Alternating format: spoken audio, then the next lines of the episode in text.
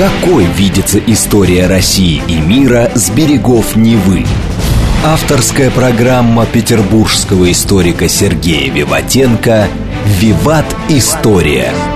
Самые яркие и самые загадочные страницы прошлого, судьбы людей и империй, великие достижения и потрясения от древних времен до современности. «Виват. История». Программа предназначена для лиц старше 16 лет. Здравствуйте. Вы слушаете «Радио говорит Москва». В эфире программа «Виват История». У микрофона Александра Ромашова. И я с удовольствием представляю вам автора ведущего программы петербургского историка Сергея Виватенко. Здравствуй, Сергей. Здравствуйте, Саша. Здравствуйте, дорогие друзья. Конце выпуска вас ждет историческая викторина. Мы разыгрываем книги от издательства «Вита Нова». Приз у нас получает тот, кто первым правильно ответит на вопрос Сергея по теме передачи – а сегодня у нас тема Бастилия. История замка, крепости, да. А, ну, дорогие друзья, хочу напомнить, что мы с вами по случаю, э, скажем так, Великой Французской революции делаем серию передач про это. Мы уже сделали две, сейчас вот третья. все таки Бастилия является символом, Саша, французской революции, согласись? Ну да, конечно. Вот, но Бастилия как крепость и тюрьма интересна и отдельно. Поэтому я решил сегодня сделать передачу именно про историю этого сооружения. А вот первоначально, Саша, Бастилия была Бастид. Это значит ворота с двумя башнями, то есть укреплена надвратными башнями, да, которые вот стояли около въезда в Париж в районе Сант-Антуанского предместья. А хочу еще объяснить, дорогие друзья, таких бастилий вокруг в Париже было много – а название Бастилия как-то связано вообще, кстати, с бастион? Вот, Конечно, да? это однокоренные слова. Угу. Есть сама крепость, Саша, да? ну, которая с крепостной, как Кремль, да, крепостная стена, а вокруг нее, что было труднее взять, делаются еще маленькие крепости. Ну, как вот э, в Москве Кутафья башня – ну, в общем, как в Кремль попадать, там есть отдельно стоящая башня. Угу. А, вот, и там главный вход в Кремлевские музеи. Ну, наверное, кто-то в Москве был, знает. Ну, такие вот рядом стоящие около крепости. Поэтому было много. Там Нельская башня, если помните, у Александра Дюма есть такое произведение, и другие. Но с годами их уничтожили, и осталась одна, которая стала символом символом всего, символом революции. А, так вот, эта Бастилия, о которой мы говорим, около Сан-Дунанского предместья, да, а, была построена у ворот в Парижскую крепость. Карлом V. Это было сделано в спешке в 1356-58 году, потому что в Париже было восстание во главе с мэром этого города Этьеном Марселем. И поэтому надо было окружить а, саму Парижскую крепость еще маленькими крепостями, чтобы, ну, скажем так, держать ворота в Париж на замке, чтобы не пришли кто-то помогать парижанам, а с другой стороны, парижане не выскочили. Вот. Поэтому с первого дня Бастилия была символом борьбы с народом. Ну или власть борется с кем-то в Париже, во Франции. А в 1967 году, после того, как вроде и Марселя голову отрубили ему, и многие другие, Карл V решил не останавливаться и создать настоящий городской замок. То есть, еще раз, Бастилия – это независимая маленькая крепость, которая имеет свой независимый гарнизон. Вот это надо понимать. Кроме того, что он достроил эти две башни, он построил еще шесть. Поэтому крепость была достаточно сильная. Этот форт предназначался уже для защиты ворот Сан-Антуана и вала Восточного Парижа. Но, с другой стороны, он также использовался для защиты короля в случае восстания парижан. Там было восстание много, еще будет, да? А функция его была защитить дорогу, которую соединяет резиденцию короля Лувр с Винсентским замком Шато де Винсон, а, где король Карл V мог отсидеться от каких-то врагов, да, и он хотел сделать из этого Шато де Винсон, а сделал такой административный центр королевства. Там все было правительство. Сейчас, дорогие друзья, это последняя станция парижского метрополитена, по-моему, зеленая линия, и там находятся главные архивы Франции. Поэтому будет время, сходите, там шикарный донжон, такая большая башня центральная. Ну вот, ну в Париже много чего можно посмотреть. Ладно. Первым капитан-губернатором, а так называлась должность руководителя Бастилии, в 1386 году был назначен камергер Жан де ля Парсон, Виконт Анси. Бастилия, или как это называлось, Басти де Сент-Антуан, а, или Форт и Басти де Сент-Антуан-Ле-Пари, изначально было настоящим замком, и функция у него была арсенал. Мэр Парижа Уго Обрио заложил первый камень четырех первых башен, как мы уже сказали, да, в 70-м году, 22 апреля. Остальные башни были достроены позже. Ну, чтобы понять, Саша, Бастилия была 66 метров в длину, 34 метра в ширину и 24 метра в высоту. Но 66 метров – это две трети футбольного поля. Она не очень в принципе, большая. да. Я почему-то думал, что это более грандиозное сооружение. Это, потому что, Саша, это символ. Это символ всего. Зато высота 25 метров, 24 метра, извините, в высоту, да, и, да, она была окружена рвом 25 метров, глубина которого была 8 метров. То есть это, еще раз, это не главная крепость. Это маленькая крепость, которая помогает сохранить э, врагу не наступать через какие-то ворота крепости. А, кстати, где там воду брали? Ну, рядом там сено, Саш. Угу. Вот, из сена загоняли эту воду, да. Еще скажу, что восемь башен получили разные названия. То есть французы очень всегда относятся ко всему тщательно красивое, да, и придумают что-нибудь красивенькое. Ну, Тур де Куан – это угловая башня. А дальше часовня, а, потому что там в 15 веке была часовня «Ля Шапель» по-французски. Башня казначейства. Генрих IV, мы об этом еще поговорим, принес туда королевскую казну. Поэтому в этой башне были деньги. Это произошло в 1580 году. Потом казну потратила Мария Медичи, это моего вдова, но это уже другая история. Башня Бертуадьер. Каменщик Берто, который строил эту башню, в пьяном виде упал и разбился. И похоронили героя и назвали честь него башню. Пройдут французские пионеры салют Берто. Угу. Вот, да. Салют французское слово. А дальше была тур для Базиньер – Базиньер – это корольский казначей, который арестован был при Людовике XIV и сидел в этой башне 4 года. То есть не место красить человека, а человек место. Поэтому получили такое название. Дальше была башня колодца, потому что там был секретный колодец.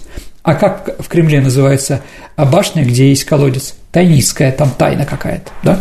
Вот, башня свободы. В честь чего свободы? Это же все-таки тюрьма? Ну, там был заперт этот мэр Юга Абрио, да, и орал все время в окно «Свободу мне, свободу! Либерте, либерте!» Ну и честь этого крика полусумасшедшего уже заключенного эту башню назвали так, что он называл. Это хорошо, что он кричал «Свобода», а не какие-то другие вещи. А вход был с улицы Бастилии, э, где был так называемый «Кур де Лаванс». Там располагались личные магазины и казармы.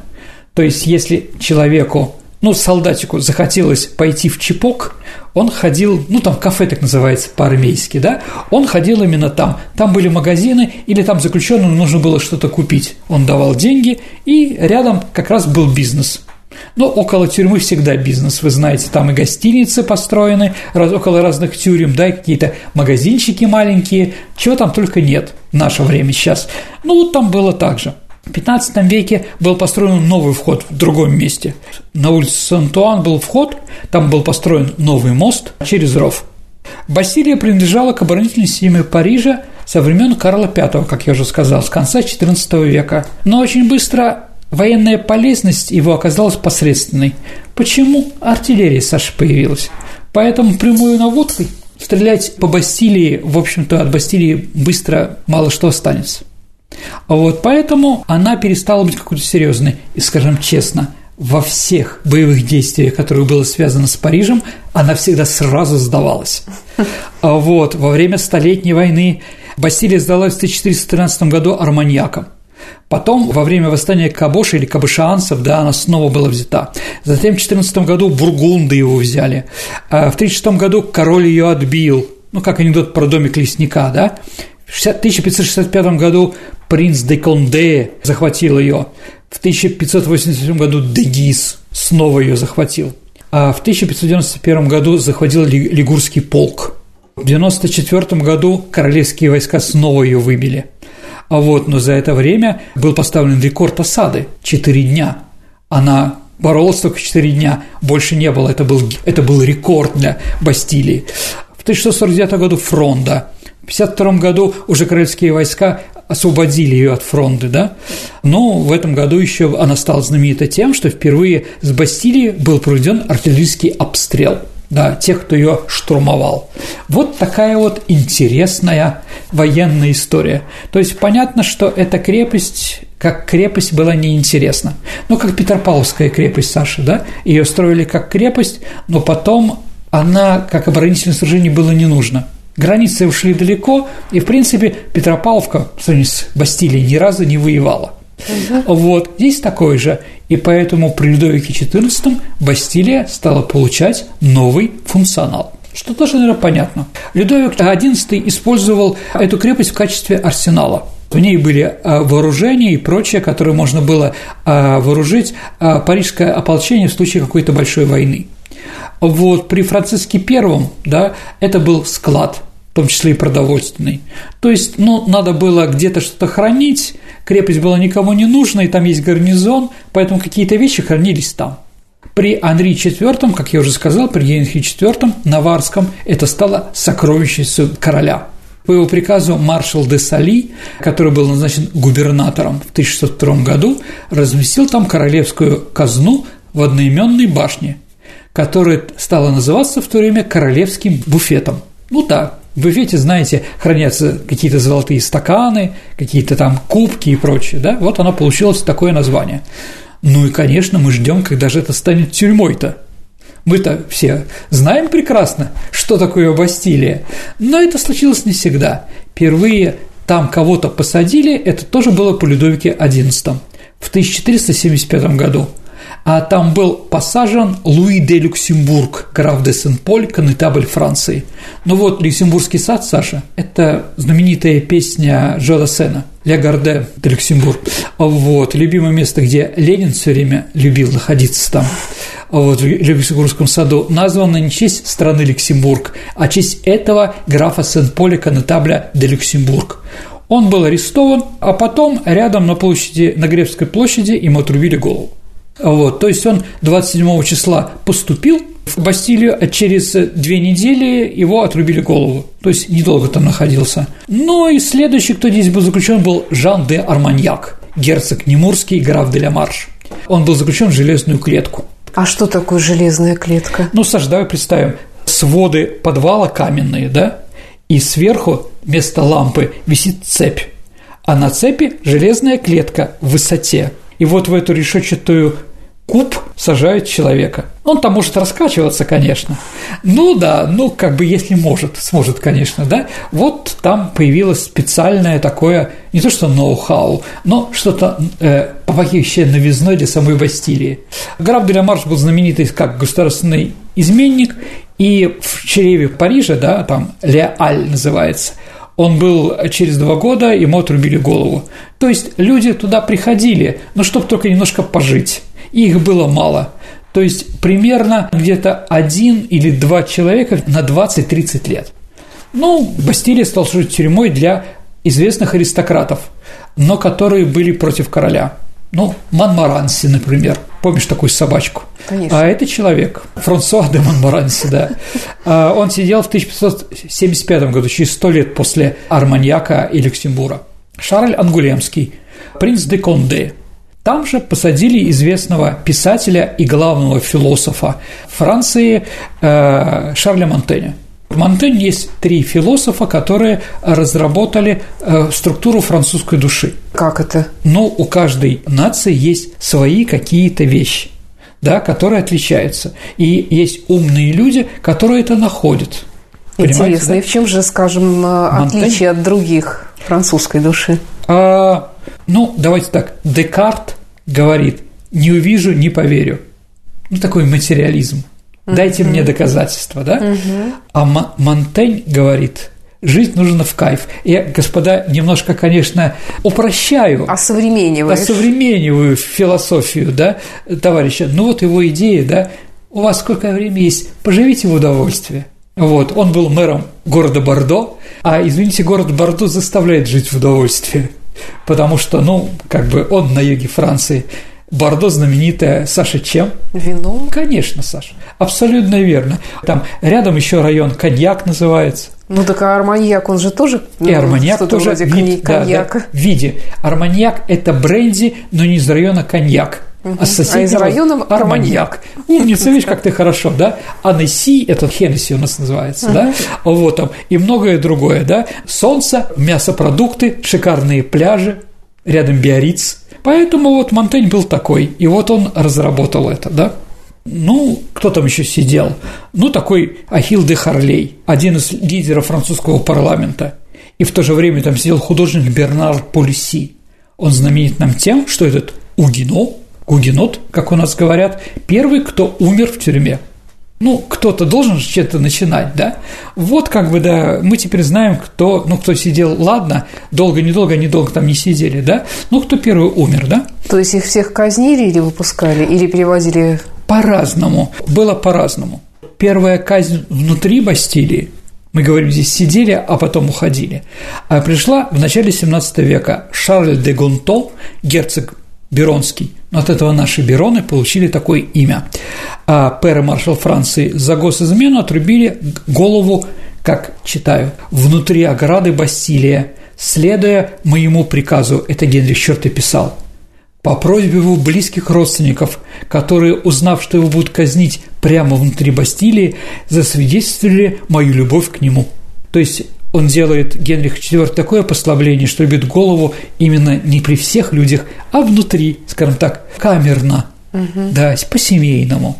И как раз в XVII веке Бастилия становится тюрьмой для государственных преступников – но в 17 веке, кто бы там ни сидел, как мы не читали бы, извините, Дюма с его интересными вещами, да, по нам плачет Бастилия, давайте еще эту курочку съедим, да, как там угу.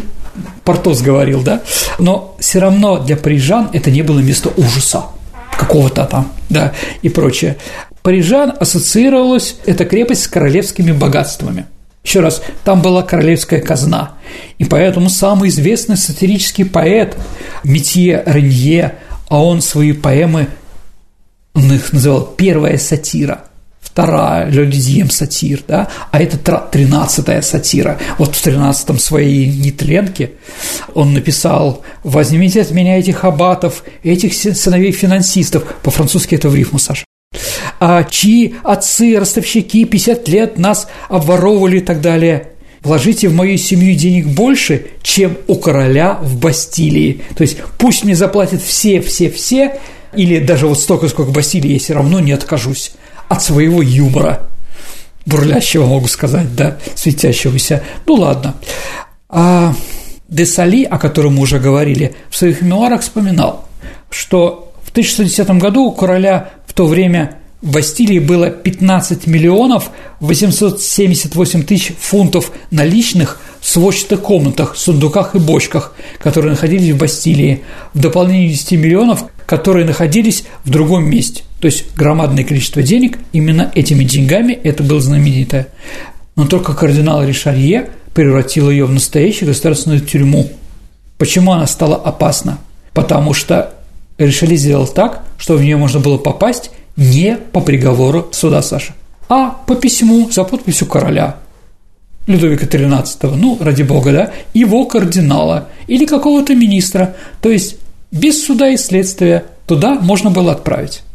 Понятно, что если без суда и следствия отправляют, то вылезти оттуда достаточно тяжело. Ну вот, Саш, мы просто, чтобы понять, в Париже было в это время несколько тюрем, и у каждого был свой функционал. Были обычные тюрьмы, ну, для обычных граждан были тюрьмы, госпитали общего э, профиля. То есть, если человека считали больным на голову, потому что он сделал такое преступление, ну, больной человек, их отправляли туда. Были государственные тюрьмы, там Винсен, Форт Левек и другие. А, вот, а была вот эта тюрьма политическая. Политическая тюрьма, она стала при Ришелье. Первой жертвой Бастилии и ненависти кардинала Ришелье стал маршал Бассомпьер – он был помещен в Бастилию в 1631 году. За что? Ну, он боролся против всесильного кардинала. А кардинал Кришале, как известно, умер в 1942 году, то есть он там жил 9 лет, и после смерти этого министра он выходит и заявил, «Франция, я выхожу из тюрьмы, когда душа Ришелье наконец-то покинула тебя. При Ришелье был произведен Василий ремонт, был укреплен сам замок и самые расширены хозяйственные постройки, и самое главное, были организованы камеры.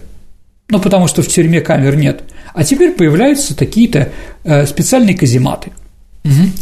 18 июня 1663 года генеральный суперинтендант финансов Фук, обвиненный в воровстве бюджета, был переведен из Винсента в Бастилию по приказу короля. Сергей, а помнишь железная маска? Ну, конечно, помнишь. Маск де фер назывался, да. или там Лем о маск де фер, человек железной маски. Да. Это Мы тобой... что же связано с Бастилией? Сто процентов он там находился. Действительно, был находился таинственный узник под номером 6 миллионов 448 и 901. Имени нет, фамилии нет, только так. Он был арестован во время правления короля Людовика XIV, арестован в 1669 году. Сначала он содержался в других тюрьмах, там в Пеняроле, например, в Италии, да, которая к Франции принадлежала, в других тюрьмах, но потом его отправили уже в Бастилию. На протяжении 34 лет, который этот человек находился в тюрьме, в разных тюрьмах, при нем был один и тот же слуга Бенин Доверн де Сен-Мар – который все время с ним ездил туда и обратно. Человек в железной маске вошел по документам в Бастилию 18 сентября 1698 года в 3 часа дня. На нем была черная бархатная маска, плотно прилегающая к лицу, поэтому не было никакой железной маски. Да, и пружина, зажатая за головой. То есть, чтобы эту маску снять было невозможно. Э, его отправили в башню Бертодьер – он внезапно умер 19 ноября 1703 года. Ну, еще раз, 3-4 года сидел в разных тюрьмах, да, внезапно умер, это тоже как бы такое странное. Но, видимо, скажем так, ничего 18 ноября не предвещало, что на следующий день он закончит свою жизнь в этом колпаке.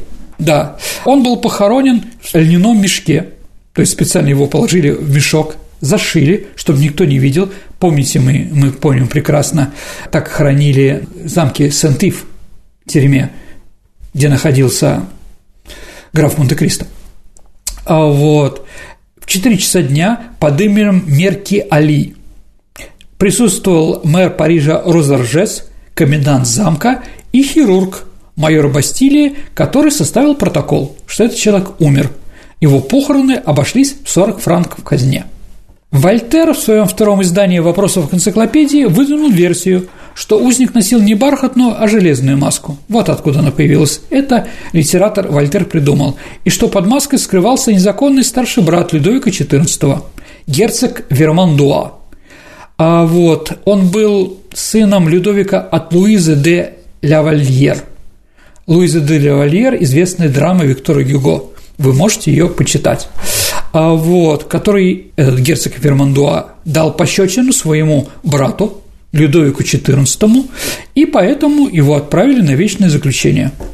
Но, так говорил Вольтер, версия эта, Саша, конечно, неправдоподобна в принципе. Реально Людовик де Вермонтуа Бурбон скончался еще в 1683 году в возрасте 16 лет. Об этом есть документы.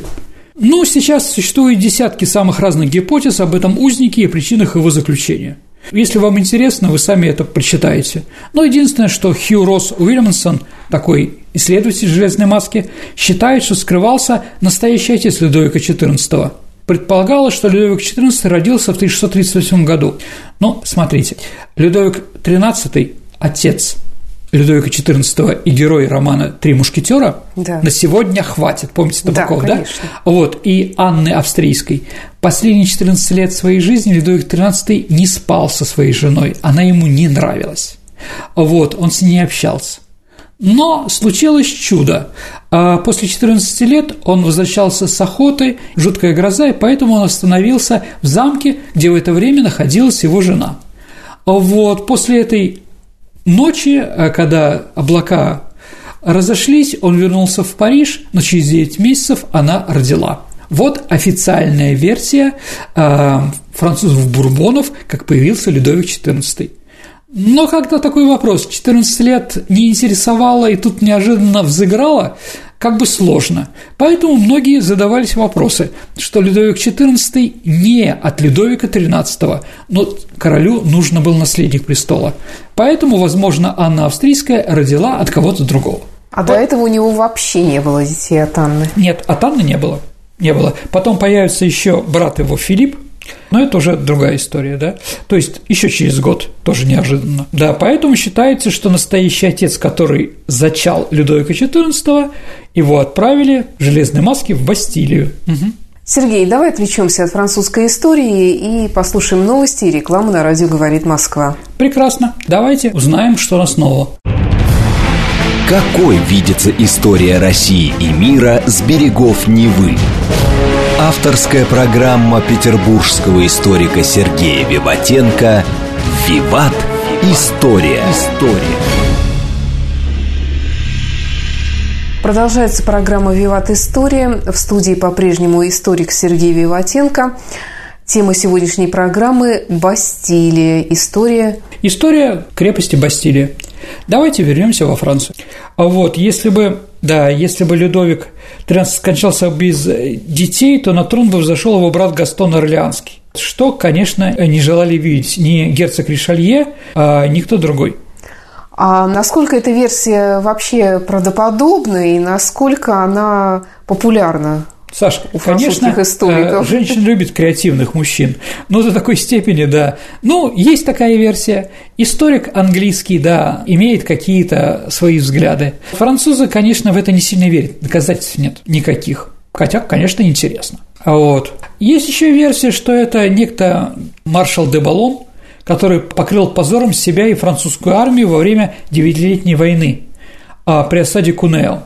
Вот, он узнал о приближении австрийских войск и сбежал. Людовик был разгневан, и поэтому написал такое письмо. Не обязательно, чтобы я объяснил вам, с каким неудовольствием Его Величество узнал о беспорядке, с которым, вопреки вашему приказу и без необходимости, вы решили снять осаду Куни ну, по-итальянски кунио, поскольку Его Величество лучше всех знает о последствиях и о том, каково велика будет предубеждение, которое постигнет его в связи с тем, что он не занял это местечко, которое нужно было брать зимой, желает, чтобы вы арестовали господина де Баллона и отправили его в крепость Пенероль, где Его Величество хочет, чтобы вы его держали ночью в камере, а днем позволяли ему свободно прогуливаться по валам.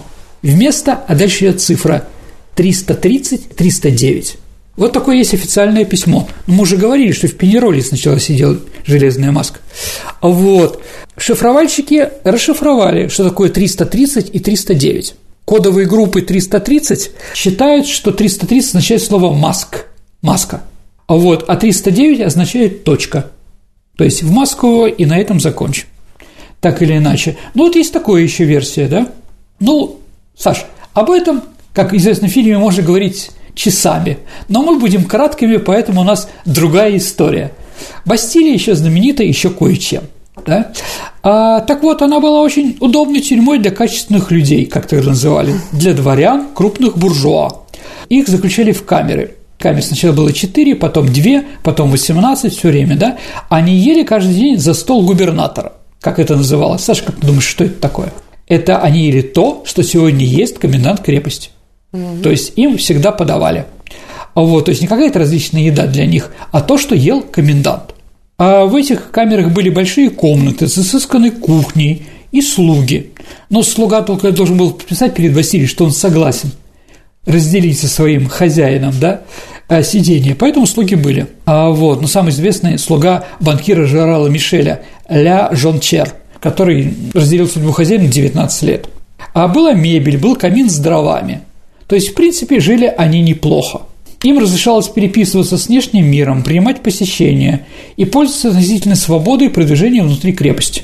То есть внутри крепости они могли ходить, еще раз, 66 метров. Ну, 66 метров туда, 66 метров обратно. Ну, не более того. Вот. Но самым известным, одним из самых известных а, заключенных этого периода был Франсуа Мари Ароя, Вольтер, Саш. Вот, когда ему было 22 года, он был помещен в Мастилию в 1717 году. Но он сочинил стихи, э, где критиковали регента. То есть Людовик XV был еще малолетний, не подрос, из-за этого был регент, Рижан, да. И про герцогиню Добери, ее любовницу. которая была на позднем месяце беременности от этого герцога, и чтобы не позориться, не показывать, уехала в дальний замок Саши. Там она разродилась. Вот, замок Лемуэт, по-моему, назывался.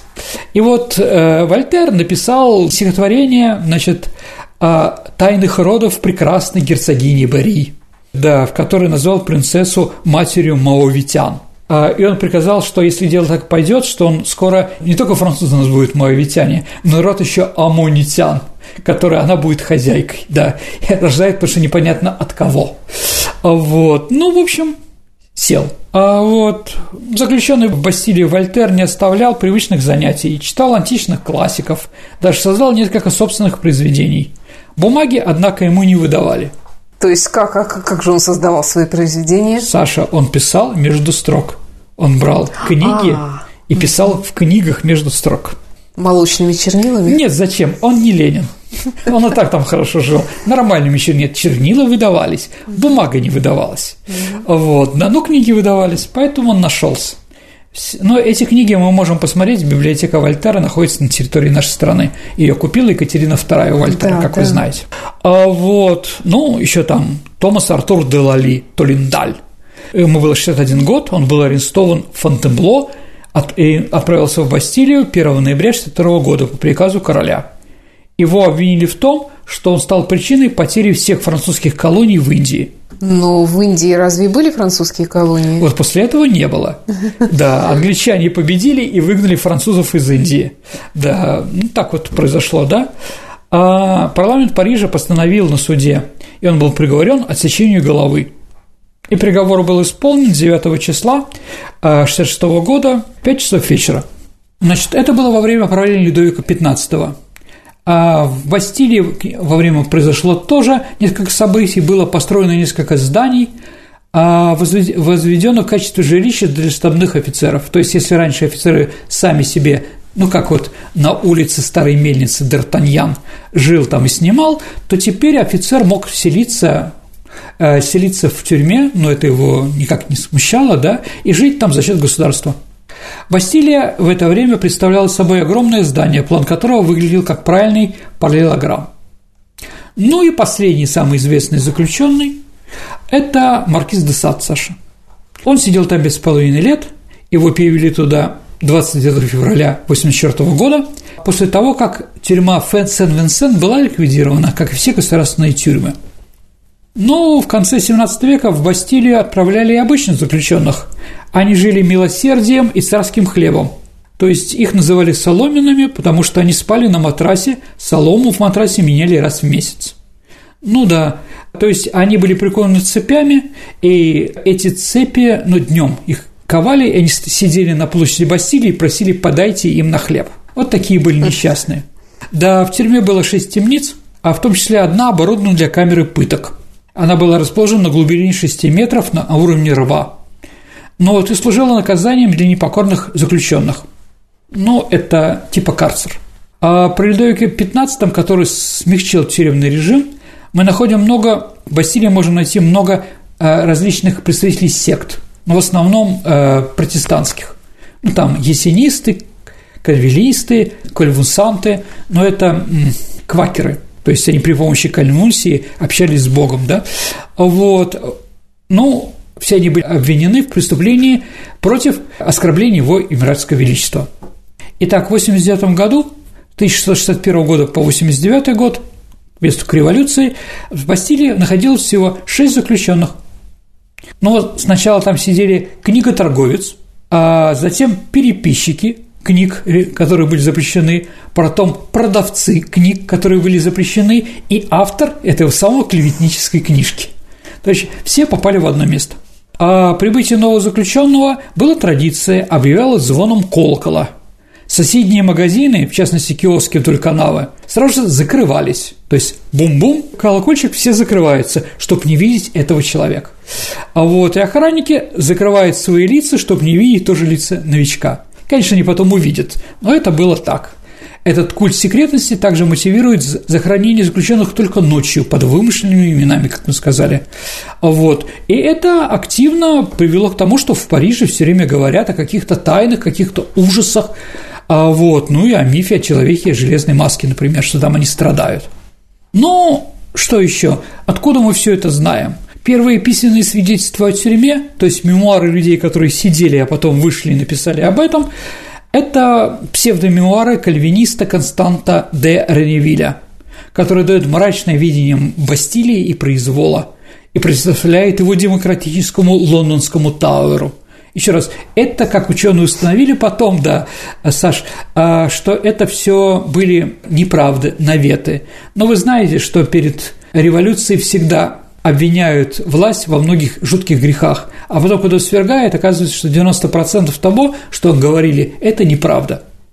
Вот, и поэтому Винельда Маркос, жена филиппинского диктатора Маркоса, вот, когда их свергли и предложили им уехать в США. И вот она, ну, они жили в президентском дворце в определенном, да, так вот, и Маркос, когда уезжала, она попросила, чтобы вместе с ней последними, кто покинул этот дворец президентский, был кинооператор. То есть он заснял все, что не было золотых туалетов, все остальное. И то, что Маркос выходит налегке, ничего не своротив. То есть он снял, и как бы да, этот фильм показан, что она ничего не украла. Но это уже было 80-е годы 20 века, это уже другая история. Там Курасона кино пришла к власти, да? А вот.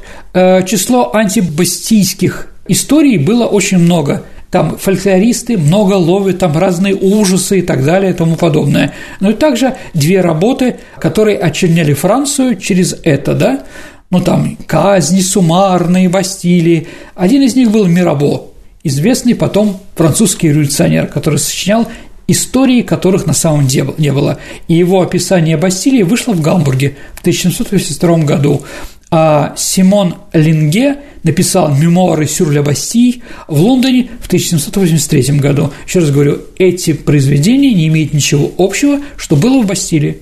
Ну, Мирабо, правда, написал там, что Бастилия – это место встречи интеллектуалов, да? Ну, насколько я поняла, она вообще не очень такая густонаселенная была, скажем, тюрьма. Определенно, но про нее были такие разные истории придуманы, угу. да? То есть, еще раз, что на самом деле никого не волнует. Главное, что был символ. Главное, что эти истории были для всех вот такие. Это было символом всего плохого что было. Ну да. Хотя внутри там ничего такого жуткого не было. Но были же, наверное, и другие тюрьмы в это время, в да, те времена. Да. Но еще раз, сейчас историки, конечно, ставят все это под сомнение, что ничего там плохого не было такого. Но Людовик XVI, последний король, был мямля, ну мы об этом уже говорили, добрый, тихий, а вот Рохля – ну, давайте так, у нас будет еще передача про Марию Антуанетту, ну, потому что мы говорим про французскую революцию, да? да? да. Там, наверное, об этом скажем, про все эти ужасы, ну, как Николай II тоже. Человек был мягкий, ну, про него много чего поговорили. Самый известный французский историк, который пишет про Бастилию, Функ э, Брентано, а он пишет, что в отличие от кабинской традиции, которая писала о нем, что разные ужасы, да, Бастилия – это комфорт, хорошая забота. Санаторий. Определенно, да. Вообще Бастилия, конечно, было дорогое удовольствие для государства. При Людовике XVI была жуткая финансовая яма, а вот, которая пожирала там все. На Марию Антуанетту большие деньги уходили на Версаль, а тут еще зарплата только коменданта Бастилии была 60 тысяч франков. Это громадные деньги, да? А также еще содержанием солдат, покупки еды и так далее. Никер, это министр финансов, да, который последний шанс Бурбонов у власти, да, закрыл крепость Винсент, которая жрала много денег и снес ее в 1784 году. Хотел он сделать это тоже с Бастилией, но ему, в общем-то, не дали. Бастилии уже был архитектурный план сделать красивую площадь в 30-м квартале Сан-Антуана. Ну, последнее, наверное, кто там руководил, да, был губернатор – он жил в специальном доме в Кур-де-Ля-Басси. Этот дом был окружен французским садом. Он любил сад, цветочки поливать. Вот у него там цесарки ходили там и другие. Его помощником, заместителем был лейтенант короля. Он ответственен был за безопасность, а также был майор, заведующий магазинами, архивами и прочими. Также были находились сотрудники, которые были в непосредственном контакте с заключенными. Ну, тюремщики, как у нас назывались, да? Они отвечали за прогулки и за питание этих товарищей. Больше ни за что они не отвечали. Но и сбежать, в общем-то, тоже было как бы тяжело, никто не хотел. Вот, у них были связки ключей. Был еще специальный офицер, который назывался капитан дверей. Он ответственный был за вход в тюрьму и выход из нее. Только он мог открыть ворота и закрыть. А наблюдение за крепостью обеспечили так называемые инвалиды. Это а, солдаты, которые были тяжело ранены, у них были потери части рук, ног и так далее и тому подобное. Время войны а ледовики вели громадное количество войн в 17 веке. И вот они дежурили днем и ночью, внутри снаружи, следят за питанием и прогулкой заключенных. То есть они не питают и не говорят, в какое время прогулки, они просто во время прогулки сидят рядом на заваленке и смотрят, как они ходят по этому куру, по кругу, по двору. Также был медперсонал обязательно и, конечно, капеллан и духовник. Без этого нельзя. Учитывая количество камер, тюрьма не может одновременно вместить больше 45 заключенных. Ну, еще раз, 8 камер, но не широкие, со многими комнатами, да? Ну, примерно 45. А вот, но максимальное число при Людовике XIV было 16 человек. При Людовике XIV через Бастилию прошло 2300 человек, при Регенте – полторы тысячи человек, при Людовике XV – 1194 человека, и при последнем Людовике XVI – 306 человек. Итак, когда был штурм Бастилии, а в нем было всего 7 заключенных. Ну и достаточно они неплохо жили. Что за люди были в тот момент? Ну, четыре фальшивомонетчика, а два безумца, от которых отказались родственники и говорили, пусть они у вас поживут. А, и граф Убер де Солаш, он сидел в тюрьме за инцест. А вот разговор о том, что маркиза де Сада освободили, это не так. За несколько месяцев до штурма его отправили в следующую тюрьму. Угу. Говорить о том, что кто-то были какие-то политические люди, нет. Крепость символизировала очень важную роль власть короля и царский произвол для всех. То есть, еще раз, ничего там произвольного не было, но все считали это символ королевства, ужасов, которые были в стране. Ну, не знаю, какие ужасы, да, но, как видите, так вот. Ну, самым известным комендантом Бастилии был маркиз де Лоне, Бернар Рене Жордан де Лоне. А он был знаменит тем, что его линчевали во время штурма Бастилии 14 июля – ну, мы уже говорили про штурм Бастилии. Единственное, повторю, что Восстание началось в Сант-Антуане, поэтому если мы говорим, кто участвовал в штурме Бастилии и кто был автором революции, это жители Сант-Антуанского предместья, и более никто, их там было 90%. Из известных будущим деятелей революции и прочее, там был Лазарь Ош, маршал, и второй – это Камиль Демулен – вот, они как бы все были известны. Итак, перед тем, как штурмовать Бастилию, восставшие сожгли несколько таможенных постов вокруг Парижа и разграбили монастырь Сен-Лазар. Для чего? Ну, на всякий случай. Это вообще не входило, конечно, в планы никаких мятежников, но так получилось. Вы знаете, что бывает иногда там, да, такие вещи бывают. А вот, они пошли за оружием, ну, чтобы продолжить. Они посчитали, что оружие должно быть в доме инвалидов. Ну и действительно в доме инвалидов оказались ружья, фузеи и несколько пушек. Но, да, они отправили делегацию от муниципалитета в Париже коменданту дома инвалидов Маркизу де Сомбрею, и он им выдал оружие. Но пороха не было. Кто-то сказал, ребята, порох в Бастилии. Вот поэтому они пошли в Бастилию, благо не так далеко. Нужно понимать еще, что для местных военных чиновников, что происходит в Париже, было вообще непонятно. Никто никак не реагировал. Люди стояли, офицеры стояли, воины стояли, но приказа разогнать толпу не было. Вот они просто так стояли. Восставшие захватили 40 тысяч ружей, два десятка пушек и пошли за порохом в Бастилию. 14 июля в Бастилии, кроме заключенных, которых мы так уже красочно объяснили, было еще 82 инвалида, самое главное, секретное вооружение французов, да, и 32 гренадера из швейцарского полка Салис Самаде.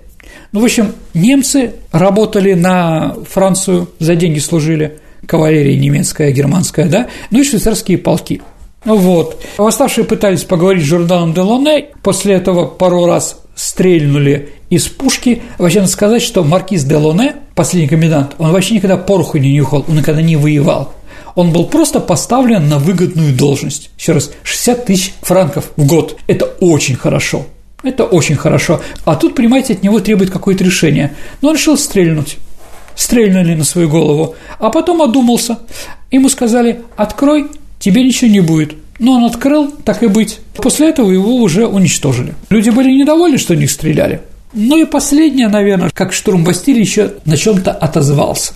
А незадолго до штурма Бастилии Камиль Демулен приказал, ребята, давайте все на шляпы поставим зеленые каштаны, листья, э, белых кокард бурбонов. У нас будут зеленые. А потом тут сказал, извини, Камил, но зеленый цвет – это цвет графа Артуа, брата короля, будущего Карла X, да? Нельзя это делать. Тогда Камиль де Мулен сказал, давайте придумаем свой символ. Красно-синий цвет – это цвет Парижа. Но мы же против королевской власти ничего не имеем. Не, сказали, что вы. Поэтому давайте еще белый бурбонов поставим. Поэтому появился триколор. После того, как была взята Бастилия, Саша, в конце скажу, а восставшие ворвались в королевский зверинец, а всех находящихся там животных поделили на две группы. Одни перевели в Парижский публичный парк, так появился в мире первый зоопарк, а второй они съели. То есть они поделили на съедобное и несъедобное. Угу. На этом штурм взятия Бастилии закончился.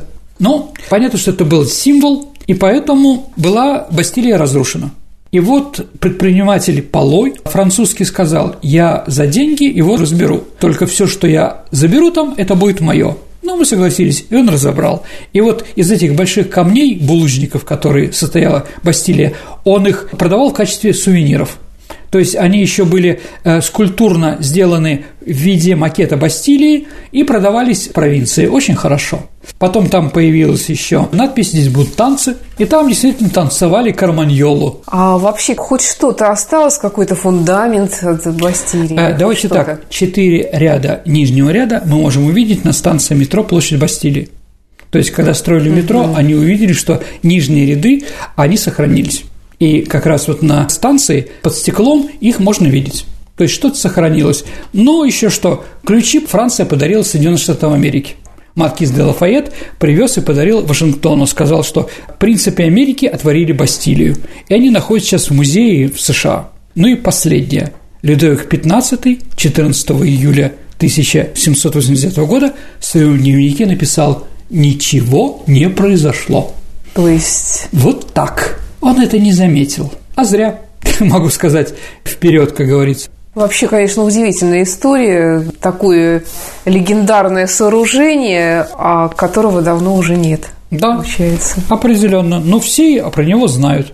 И да. 14 июля при де ля Басси, как говорят во Франции, это праздник. День взятия Бастии. Да, ля фет, да. Как пела Эдит Пиаф, я люблю 14 июля, когда армия дефилирует по Елисейским полям.